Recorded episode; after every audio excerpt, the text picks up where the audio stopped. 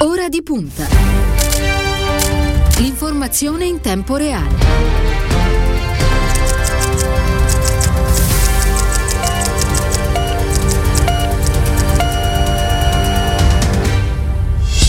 Giovedì 3 giugno, buon pomeriggio e bentrovati all'ascolto da parte di Cristiano Bucchi. Un saluto alla squadra di Ora di Punta. Quest'oggi alla parte tecnica c'è Ilenia Daniello. Per quanto riguarda lo streaming, invece, Andrea Draghetti è bentornato ai nostri microfoni al sindaco di Firenze Dario Nardella. Buon pomeriggio.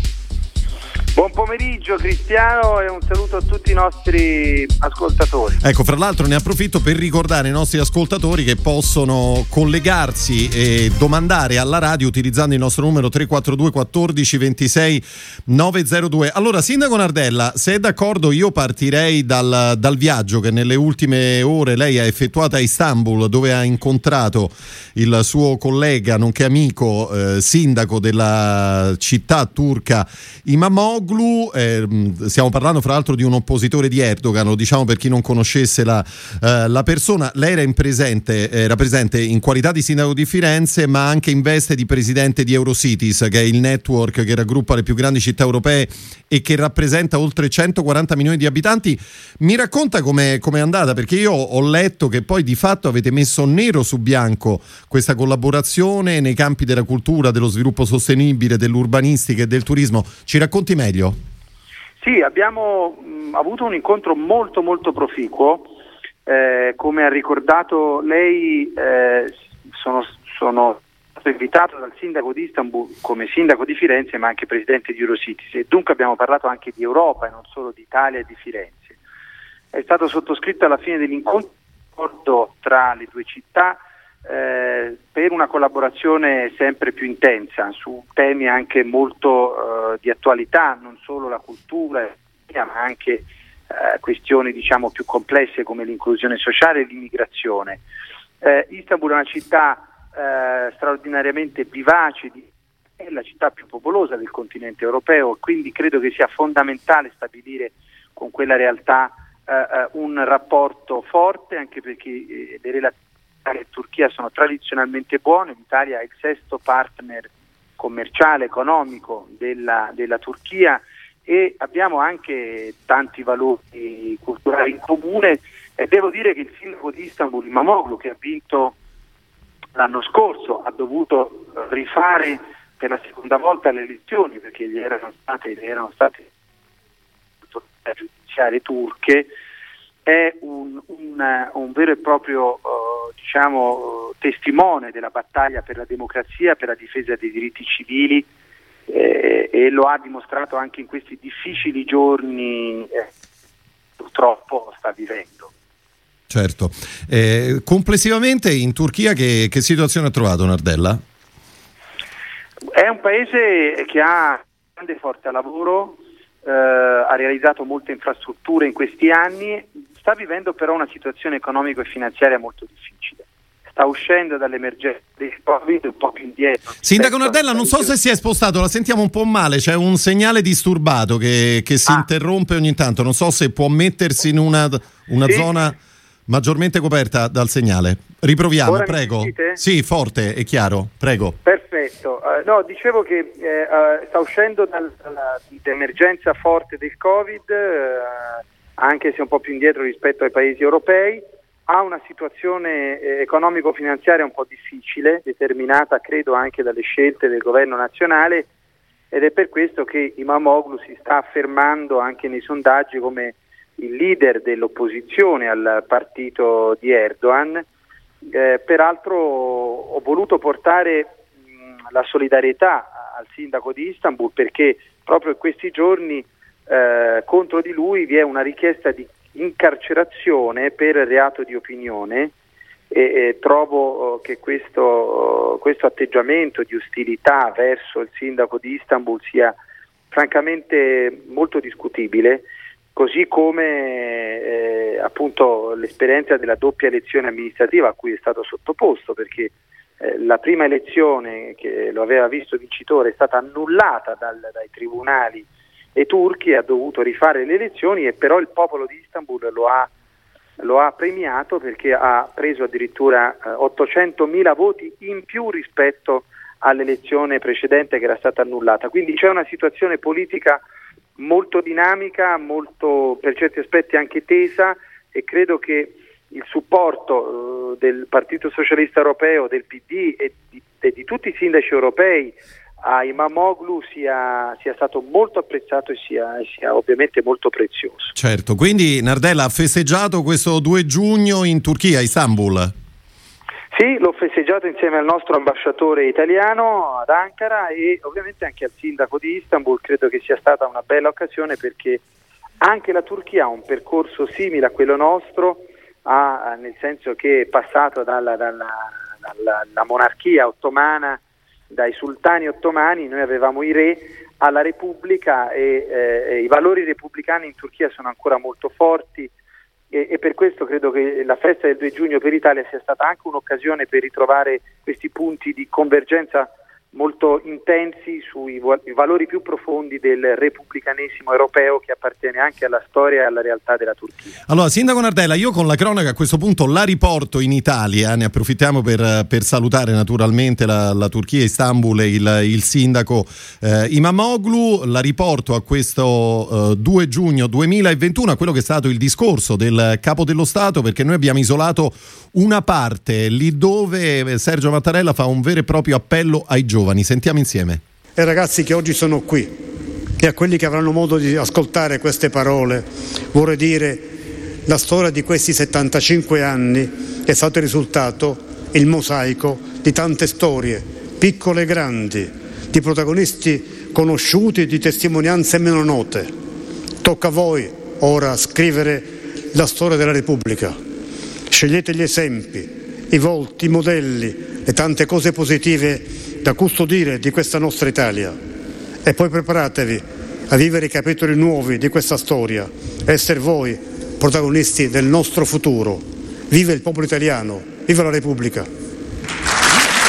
E allora, così appunto il capo dello Stato Sergio Mattarella, eh, Sindaco Nardella, non so se ieri aveva avuto modo di seguire o risentire il discorso di, di Mattarella, un discorso sì. molto, molto, coinvolgente no? con questo appello finale ai giovani, perché poi la domanda è, è quella eh, che, che, che, in tanti stanno facendo, cioè che, fu, che paese, che Italia lasceremo ai giovani? Guardi, ehm, l'ho ascoltato tutto ieri il discorso e mi ha molto emozionato anche perché c'è stato un passaggio bello nel quale il Presidente Mattarella ha ricordato la capacità dell'Italia di reagire di fronte ai drammi e ha citato gli angeli del fango del 1966 dell'alluvione di Firenze ed erano tutti giovani, quegli angeli accorsi da tutta Italia e da tutto il mondo per salvare le opere d'arte eh, inondate dal fango nell'alluvione del novembre del 66.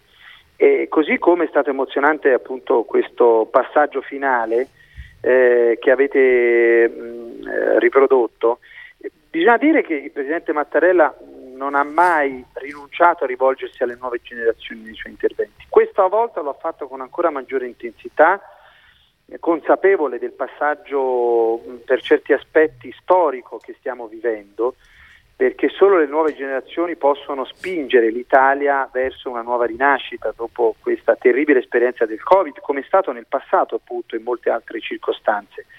Per questo credo che la classe politica italiana debba passare un po' dai parole ai fatti, perché eh, siamo tutti bravi a rivolgerci ai giovani, partiti politici, movimenti, istituzioni, però poi occorrono proposte concrete, azioni efficaci, in questo senso il Partito Democratico ha avanzato secondo me una proposta molto ragionevole ehm, rispetto alla quale spesso ho sentito critiche vuote fine a se stesse, eh, prive di, di, di, di, alternative ed è il solito benaltrismo che si scatena soprattutto quando si parla di giovani.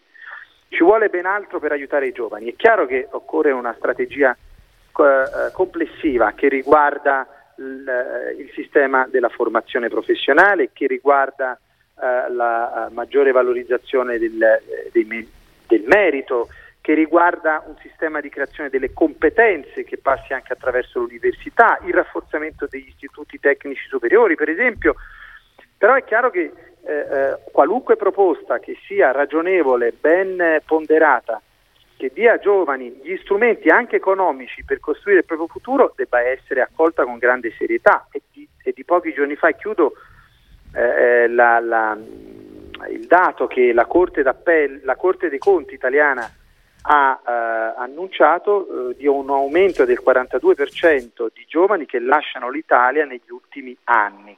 Noi dobbiamo dare ai ragazzi speranza, fiducia, ma lo dobbiamo fare anche con azioni concrete, ad esempio la proposta del PD di una dote di 10.000 euro che sia vincolata appunto a, a intraprendere il percorso di formazione o di lavoro eh, o familiare delle nuove generazioni è un tassello piccolo ma concreto e eh, serio di una strategia più ampia che non può eh, non mettere in mano ai nostri giovani il futuro dell'Italia. A proposito di questa strategia più ampia, Nardella, di cui in parte eh, parlava, in tutto quello che stiamo dicendo, che poi riguarda la partita sul recovery o PNRR, mi dice che ruolo dovrebbero avere i sindaci italiani in una fase nuova che ci apprestiamo a, a vivere? Penso anche naturalmente poi alla, alla gestione del, del recovery. No? Lei per esempio su una questione importante come il codice degli appalti ha detto servono regole semplici e trasparenti. Dice non l'abolizione come Matteo Salvini chiede del, eh, del codice degli appalti, ma sicuramente un, un intervento che, che semplifichi e renda appunto più trasparente lo strumento. Sì, io sono convinto del fatto che eh, la semplicità sia un valore nella vita di oggi. Eh, se, semplificare non significa cercare eh, scorciatoie, semplicità non significa superficialità o sommarietà è un discorso molto diverso, eh, riguarda anche un approccio culturale del nostro Paese, perché eh, l'ha detto proprio il Presidente Mattarella nel discorso di ieri, ha detto la democrazia non è un insieme di regole. Noi non possiamo pensare che le grandi questioni del Paese come l'illegalità, le nuove generazioni, il rispetto per l'ambiente si possano risolvere solo con un insieme di regole. Eh, ragionamento in base al quale eh, di fronte ad ogni problema nuovo bisogna fare una regola nuova. No, le regole sono anche tante, anzi sono troppe, spesso sono conflittuali, sono sovrapposte, sono poco chiare. E quando abbiamo una burocrazia troppo pesante, un sistema regolatorio farraginoso, noi eh, suscitiamo incertezza tra i cittadini, sfiducia e soprattutto credo prepariamo il terreno a chi magari vuole sfruttare quella confusione, quel caos regolatorio per approfittarne a proprio vantaggio in modo illegale, perché sono convinto, lo dico dalla mia esperienza di sette anni da sindaco, che la corruzione si annida soprattutto dove c'è eh, poca trasparenza e dove c'è caos normativo. Per questo dobbiamo proseguire con coraggio sulla strada della semplificazione.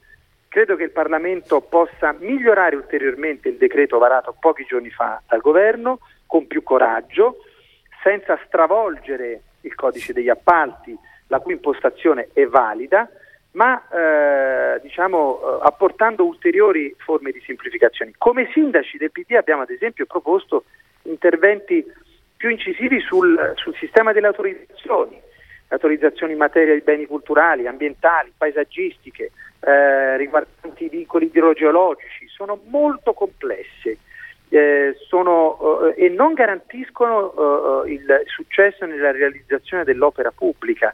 Guardi, io so benissimo che per realizzare un'opera eh, di eh, un valore di 25-30 milioni di euro occorrono più di 10 anni. Ecco, noi entro il 2023, cioè entro 30 mesi da oggi, dobbiamo essere in grado di appaltare tutte le opere finanziate con il recovery eh, plan. Per questo è necessario essere veloci e semplici. E chiudo dicendo, la lotta alla corruzione si combatte con le norme penali soprattutto e si combatte anche eh, valorizzando e promuovendo la cultura della legalità nelle istituzioni e nelle scuole. Dall'altro lato la garanzia della sicurezza dei lavoratori si ottiene con le norme dello Statuto dei lavoratori e le norme già presenti ma che devono essere rafforzate nel testo unico della disciplina sulla sicurezza eh, sui luoghi del lavoro.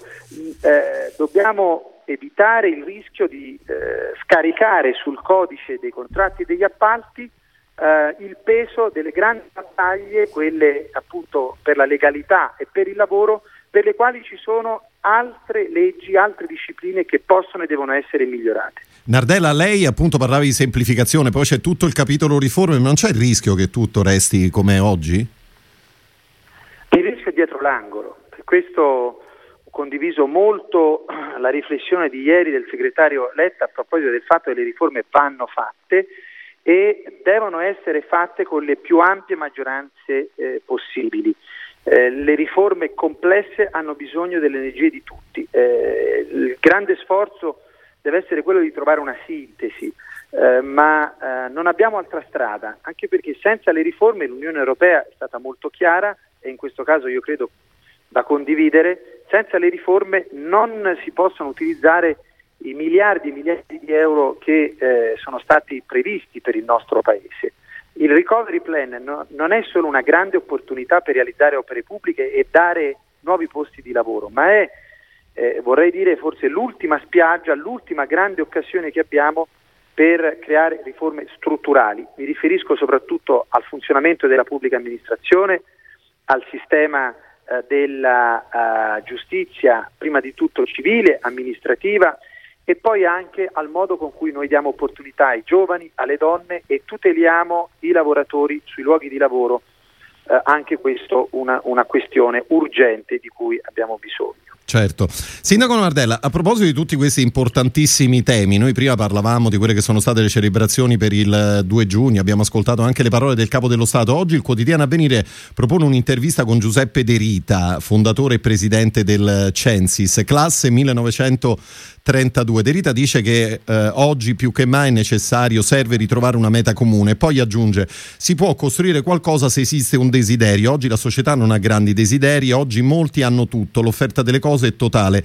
Oggi c'è più egoismo e difficilmente recupereremo il furore di vivere della stagione prima della pandemia, dice ancora eh, Derita. Non vedo un'onda impetuosa, vedo un'onda lunga, servirà tempo per capire che cosa sceglieranno gli italiani e per vedere dove andrà l'Italia. È d'accordo con questa analisi? Sono d'accordo, io stimo molto il vecchio giovane De Rita, anche se mh, vorrei avere un po' più di ottimismo di lui in questa lettura eh, che parte comunque da un'analisi molto dettagliata dell'Italia di oggi.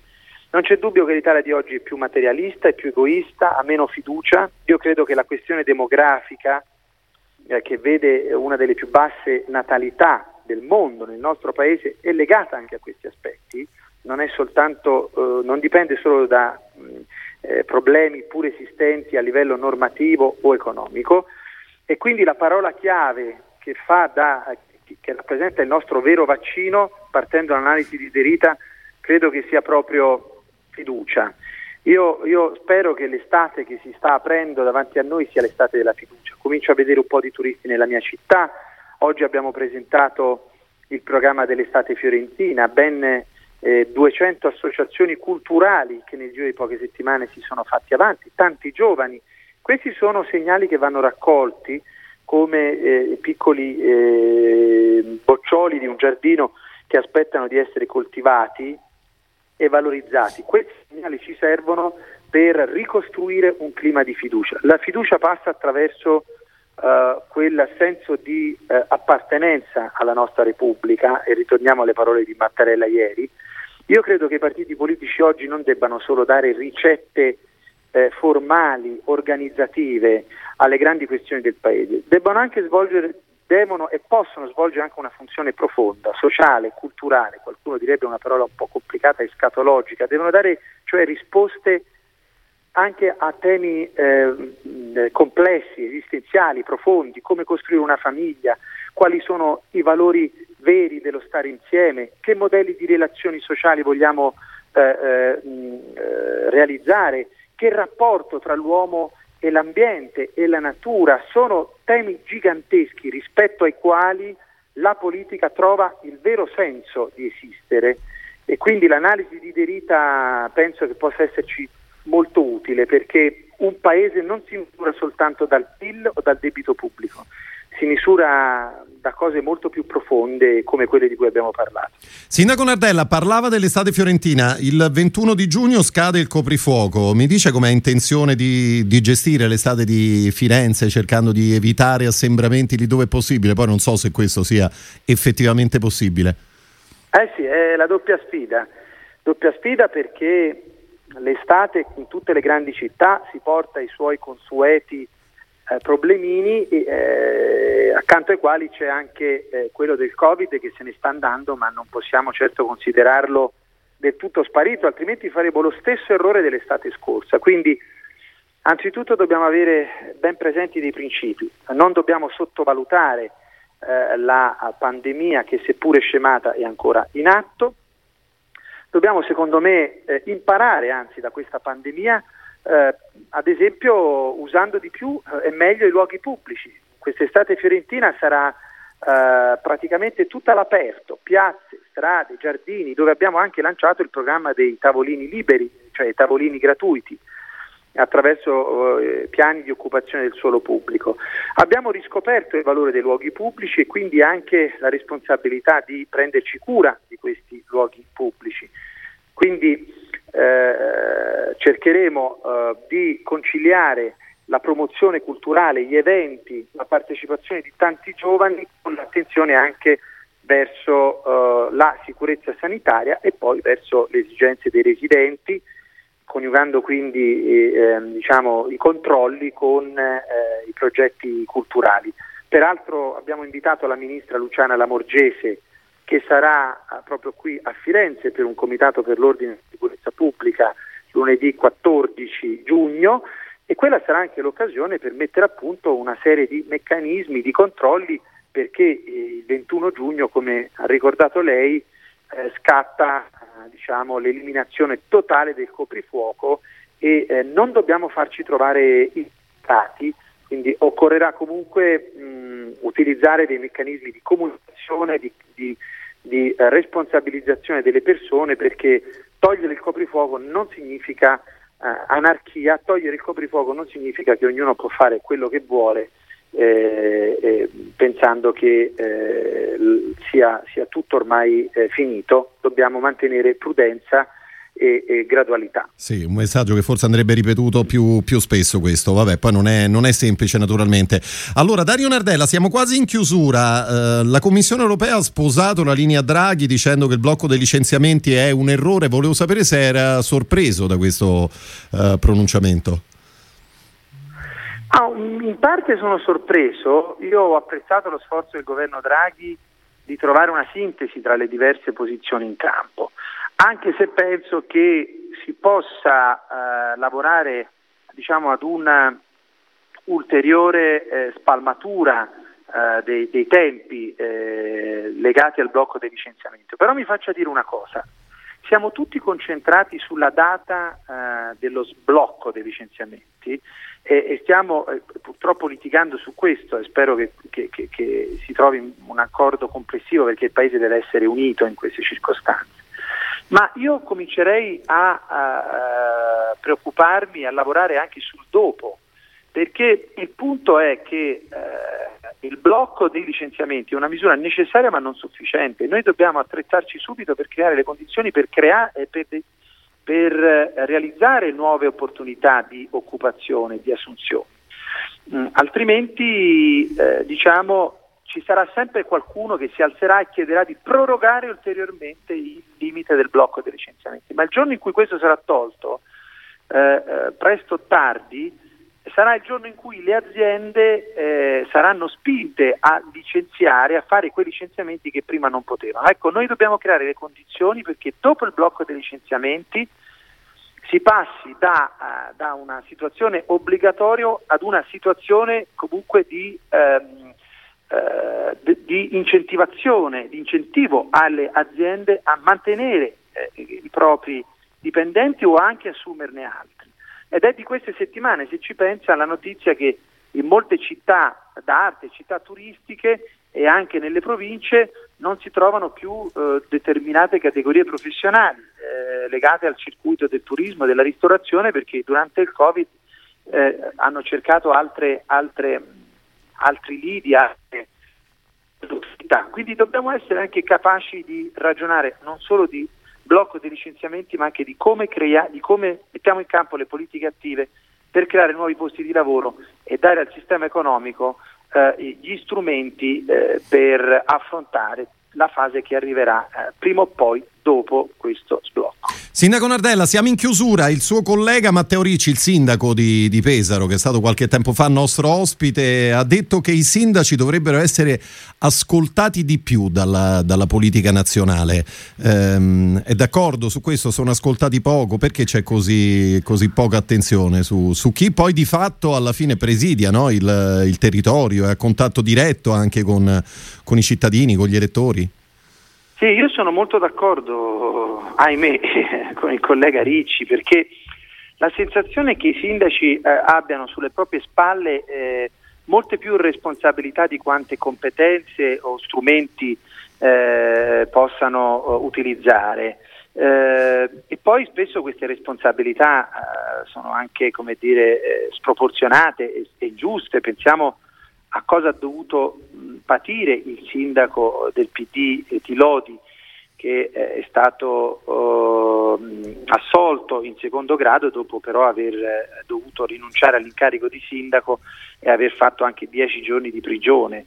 Eh, quindi i sindaci sono diventati un po' i parafulmini di tanti problemi, continuano ad essere i punti di riferimento dei cittadini, ma la politica nazionale è distratta rispetto al ruolo che effettivamente possono avere.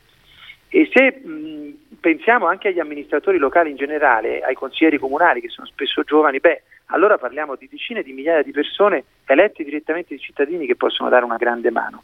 Credo che dobbiamo veramente ripensare profondamente il modo di agire e di eh, programmare il lavoro e le proposte politiche, dando eh, spazio eh, ai sindaci che possono appunto rappresentare davvero la congiunzione tra comunità locali e istituzioni nazionali. Questo discorso poi, se ci pensa, vale anche a livello europeo. Eh, non è un caso che a livello europeo i sindaci si distinguono per proposte anche innovative.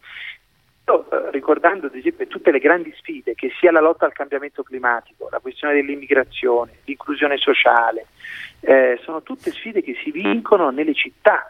Senza le città eh, i grandi programmi internazionali, sovranazionali non sono realizzabili, questo vale per il PNRR come per gli altri obiettivi di fondo che si dà l'Unione Europea.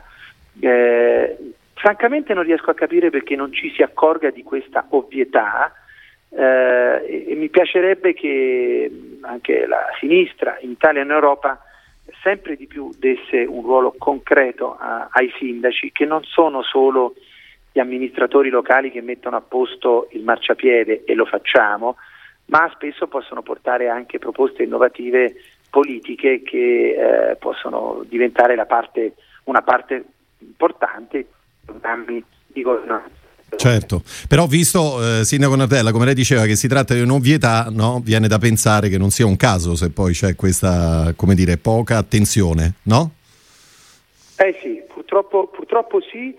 Uh, si, sto, si, stanno facendo dei passi avanti, credo che con uh, il nuovo segretario Letta uh, ci siano dei passi avanti importanti, ma c'è ancora molta strada da fare. Le cito anche un esempio, per esempio un sindaco in Italia non si può candidare al Parlamento, perché c'è una legge che impedisce a un sindaco di candidarsi, mentre un presidente di regione, un consigliere regionale si può candidare, lo stesso non vale per il sindaco. E anche questo, che a, a mio avviso è uh, un esempio di legittimità costituzionale, le fa capire quanta poca sensibilità e attenzione c'è verso gli amministratori locali. E non voglio scomodare la parte economica, io non mi lamento del mio stipendio, ma eh, è sotto gli occhi di tutti il fatto che un sindaco di una grande città come Milano guadagna circa la metà di un, di un eh, deputato o senatore assenteista. Certo. Io sono stato in Parlamento, mi sono anche dimesso per fare il sindaco di Firenze le posso assicurare che il sindaco lo si fa per passione, non per altro, eppure però la passione è messa a dura prova dalle, dalla mancanza di strumenti, di risorse, dalle troppe responsabilità ingiuste, perché poi i sindaci se le prendono anche le responsabilità, ma se se queste sono proporzionate anche a, alle risorse economiche e alle competenze. Non ci chiediamo poi come mai non si trovano candidati nelle, nelle grandi città, anche se anche qui eh, va detto il centro-sinistra e il PD i suoi candidati a Milano e a Roma li ha messi in campo e anche in altre città, mentre la destra È ancora un po' in alto mare. Nardella, a questo punto però un'ultima battuta sulle amministrative gliele chiedo, visto che lei mi ha portato in quella, in quella direzione. Come sta andando il, il, lavoro del Partito Democratico? Perché non, eh, non, dappertutto c'è una situazione, come dire, chiara, risolta, no? Penso eh, all'ultimo caso in ordine di tempo, quello della, della Calabria. Eh, guardi, è un lavoro difficile, eh, è un lavoro che eh, deriva anche dalle difficoltà di questi anni, dove eh, c'è stata meno, meno, contrapposizione, ad esempio tra il PD e i 5 Stelle, eh, si sono create le condizioni per eh, trovare candidature comuni, penso ad esempio a Napoli, ma anche se in, in prospettiva su Bologna, dove invece PD e 5 Stelle si sono combattuti per cinque anni eh, è stato ovviamente, io dico, difficile trovare la quadra come nel caso di Roma o di Torino. E da sindaco le posso dire che quando tu hai all'opposizione per cinque anni una forza politica poi eh, non, è, non, è, scontato, non è affatto facile ricomporre tutto in pochi giorni in un'alleanza eh, per una candidatura. Eh, detto questo però secondo me il PD ha in campo candidati validissimi, io conosco benissimo Beppe Sala e, e, e, ha fatto molto bene a Milano, anche in un momento difficile come quello del Covid. Conosco bene eh, ovviamente Roberto Gualtieri, così come il ministro Manfredi. Il dato, il dato a mio avviso forte del PD è che eh, cioè, il nostro partito ha messo in campo i migliori candidati possibili, mentre invece mi pare di vedere un fuggi-fuggi nel centrodestra in un paese normale eh, la Meloni, che è tanto orgogliosa della sua romanità, si candiderebbe a Roma, ma mi pare che non abbia alcuna intenzione e sia anche abbastanza spaventata da un'ipotesi del genere. Lo stesso varrebbe per Salvini, eh, che ha fatto pure il consigliere comunale a Milano, ma si guarda bene dal lasciare diciamo, eh, i comodi palazzi romani per candidarsi a, a, a, Milano. E invece il centro-sinistra mette in campo la sua classe dirigente, gli amministratori validi, bisogna avere anche coraggio e umiltà per, per candidarsi a sindaco in Italia di questi tempi evidentemente qualcuno non ce l'ha. Certo, lo ricordo era il sindaco di Firenze Danio Nardella, quest'oggi con noi, grazie, buon lavoro e a presto Nardella. A prestissimo, buona giornata. Arrivederci e grazie. Noi con questo siamo giunti al termine della prima parte di Ora di Punta. Ci fermiamo, ma solo per qualche istante. Ci ritroveremo tra poco e con la cronaca questa volta vi porteremo in Germania. Restate con noi.